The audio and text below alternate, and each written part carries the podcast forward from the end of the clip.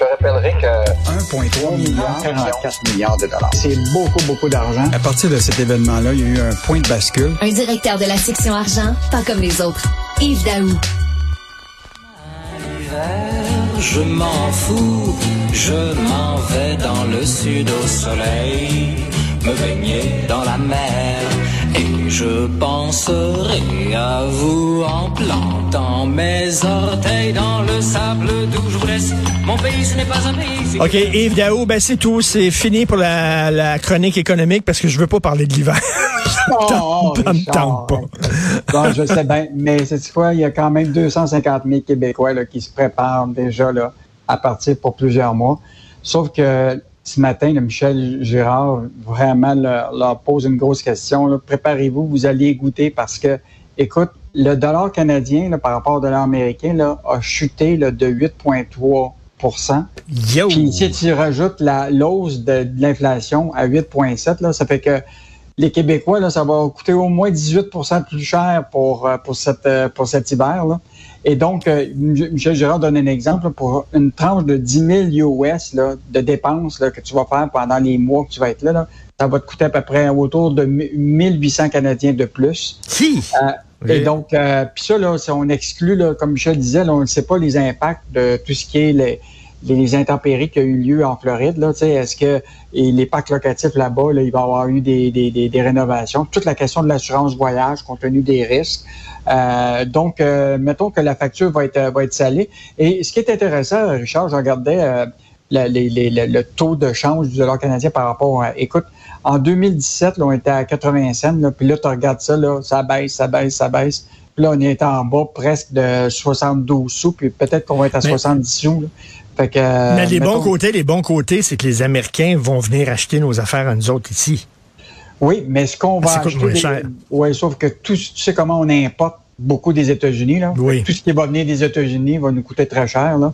Fait que, tu sais, à la fin, là, moi, je pense qu'on est plus perdant que les... euh, On que- perd au change. Oh, oui, oui, en marche. Mais, écoute, euh, pour les jeunes, là, ils pourront plus être propriétaires, euh, ils auront plus d'auto parce que ça coûte trop cher, puis ils pourront plus aller dans le sud l'hiver parce que ça coûte trop cher. Écoute, c'est pas drôle, là. Non. Hey, mais pense aux Européens, puis aux Japonais, puis aux, aux Britanniques. Là, tu sais quoi, leur monnaie à eux par rapport au dollar américain, l'euro baisse de 15% Les Japonais, le yen japonais, moins de 20 Le Canada, c'est moins de 8% comme je viens de le dire. Et la livre sterling, c'est moins de 20% Fait que les Britanniques, les Japonais puis les, les Européens, là, je pense pas qu'ils vont aller se promener aux États-Unis 20-20 ou, ou eux autres non plus, là, parce que la, la devise, leur devise aussi a chuté par rapport au dollar américain. Donc, euh, une, une facture salée pour les snowbirds, mais les snowbirds, dans leur cas, ce qu'ils sont en train peut-être d'une solution pour eux, là, c'est probablement qu'ils vont réduire le nombre de mois qu'ils vont aller, puis ils vont prendre les autres mois pour peut-être aller en République ou à- au Costa Rica ou à Cuba. Ben oui. Euh, donc, euh, peut-être une solution qui, qui va leur permettre de, de- de- que ça leur coûte moins Ça cher. fait 250 000 Québécois hein, qui euh, passent Oui. leurs hivers, les chanceux. Jaillit l'hiver, tu peux pas savoir à quel point jaillit l'hiver. Alors, on parle d'énergie, Yves. Écoute, euh, je sais pas si tu as vu cette annonce-là, c'est quand même euh, historique. C'est la plus grosse acquisition de l'histoire d'Hydro-Québec. Ils viennent d'acheter euh, une entreprise qui s'appelle Central River Hydro. Là. Euh, écoute, pour 2 milliards US. Donc ça, c'est une grosse acquisition. Donc, ils, ils ont été propriétaires d'un parc hydroélectrique de 589 mégawatts. Euh, 13, cent- 13 centrales hydroélectriques, trois réservoirs. Et ce, cette compagnie-là, actuellement, alimente annuellement 213 000 foyers en Nouvelle-Angleterre. Euh, c'est à peu près le- un peu moins que la, la- la ville de Longueuil. Et donc, euh, évidemment, euh, tu- je ne sais pas si tu te rappelles, tous les plans stratégiques d'Hydro-Québec, on suit tout le temps ça. Le PDG, par Éric Martel, en 2018, il avait parlé de la spirale de la mort, que Hydro-Québec, Oui. dans le contexte des surplus électriques, là, écoute, ça, là, on de- les Québécois deviendraient, avec l'énergie solaire, des producteurs d'électricité, puis qu'on revendrait notre électricité à, à Hydro-Québec, puis là, les revenus d'Hydro-Québec baisseraient. Euh, puis là, finalement, ça s'est pas réalisé. Même à l'époque, il avait ouvert la porte à, tout le monde qui avait des, la crypto-monnaie, les mineurs, puis tous les gens, venez-vous-en, on a des surplus électriques. Là, aujourd'hui, on a moins de surplus électriques. Euh, puis là, on- en plus, on décide d'investir aux États-Unis. Donc, euh, le rêve américain d'Hydro, à cette époque-là, euh, notre ami Éric Martel avait dit qu'Hydro-Québec était prêt à 20, 20 milliards pour des projets d'expansion à l'étranger, ce qui s'est jamais réalisé. Et, euh, et, donc là, aujourd'hui, on annonce un investissement de, de, 2 milliards. Mais ce qui est intéressant, Richard, et tu liras la, la, le point de vue de Pierre-Olivier Pinault, c'est déjà aux États-Unis, là, on a tout un lobby euh, américain contre Hydro-Québec, là, les lobbies de gaz, tout ça. Et là, la question que pose Pinault, c'est euh, qui est spécialiste en énergie là, au HEC, c'est dit, là, si Hydro s'en va aux États-Unis pour devenir un compétiteur à certains Américains, là, puis tu sais comment ils sont protectionnistes, là, ça se peut très bien que l'élastique va revenir dans le visage d'Hydro parce que là, eux autres, là, de l'autre côté, vont dire Hydro vient nous compétitionner. On va, on va être très dur contre eux autres. Puis en plus, toute la question de la filière de la batterie électrique, etc. Mm-hmm. Donc peut-être mm-hmm. que, tu sais, c'est euh, il faut y penser quand on investit aux États-Unis pour aller compétitionner des producteurs, parce que tu te rappelles, Sophie Brochet avait dit qu'il y avait une campagne sale qui se tenait par les producteurs d'énergie aux États-Unis ben contre Hydro.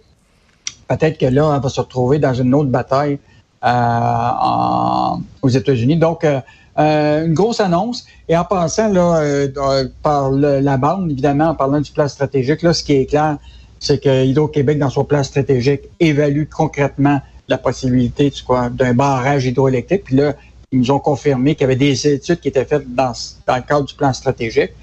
Puis l'autre mmh. chose, Richard, c'est que là, ils ont dit clairement que c'est fini le bar ouvert on ne doit pas chercher à devenir un magasin de, l'orama pour la vente d'électricité, puis là, ils vont commencer à augmenter les prix euh, pour le, secteur industriel.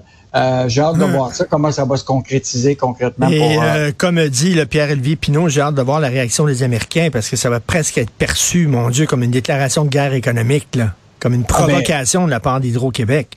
Puis pas juste ça, c'est que tout le virage vert de, Biden aux États-Unis, là, Hydro-Québec veut en profiter. Tu sais, nous autres, on, veut s'assurer que la, au niveau de la filière de la batterie électrique, on devienne un gros joueur. Si le même matin, tu comprends-tu, les Américains voient que Hydro-Québec devient un concurrent, peut-être qu'ils vont en avoir qui vont, des lobbyistes qui vont euh, commencer à dire euh, attention, le Québec euh, devient un gros concurrent aux États-Unis. En tout cas, c'est un, enjeu qui, qui, mérite d'être euh, analyser euh, euh, compte tenu de ce point de vue. Tout à fait. Et ben écoute, mauvaise nouvelle pour les restaurants, entre autres, dans le centre-ville.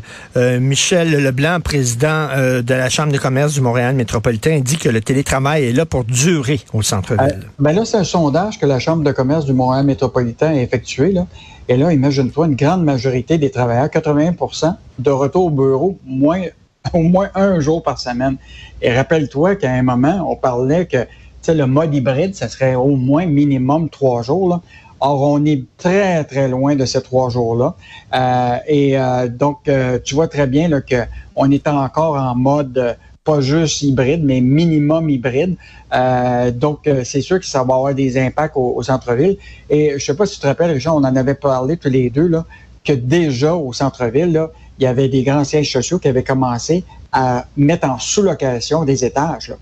Tu avais le hmm. cas de l'île des Sœurs, par exemple, Belle, qui est à la recherche de nouveaux locataires pour les LDE de leur siège social. Tu as SNC-Lavalin, écoute, qui ont libéré huit étages de leur siège social pour mettre en, location dans les prochains mois. Il y a le CN qui a mis six étages à offrir en, sous-location. Puis tu as la Banque Laurentienne qui a mis cinq étages en sous-location pour réduire de 50 son... Fait que, on s'entend-tu pour dire que ça va avoir des impacts certains au centre-ville, puis, euh, et là, je ne sais pas c'est quoi la, solution, parce que j'ai l'impression qu'au-delà de la question de la pandémie, la mode hybride, là, bientôt, là, tu vas voir ça quand le tunnel Hippolyte Lafontaine va être fermé là, prochainement. Là. Tu comprends-tu pour les travaux pendant trois ans? Là? Tu penses qu'il va y avoir des gens qui vont avoir le goût de venir au centre-ville? Oui, mais si tu vas pas au centre-ville, mon cher Yves, tu verras pas l'anneau. Ah, ben l'anneau va attirer les gens au centre-ville. Et en terminant, écoute, en 1963, il y a un réalisateur italien que j'aime beaucoup, Francesco Rossi, qui a sorti un film qui s'intitulait Main basse sur la ville. C'était sur des entrepreneurs véreux qui construisaient des maisons tout croche.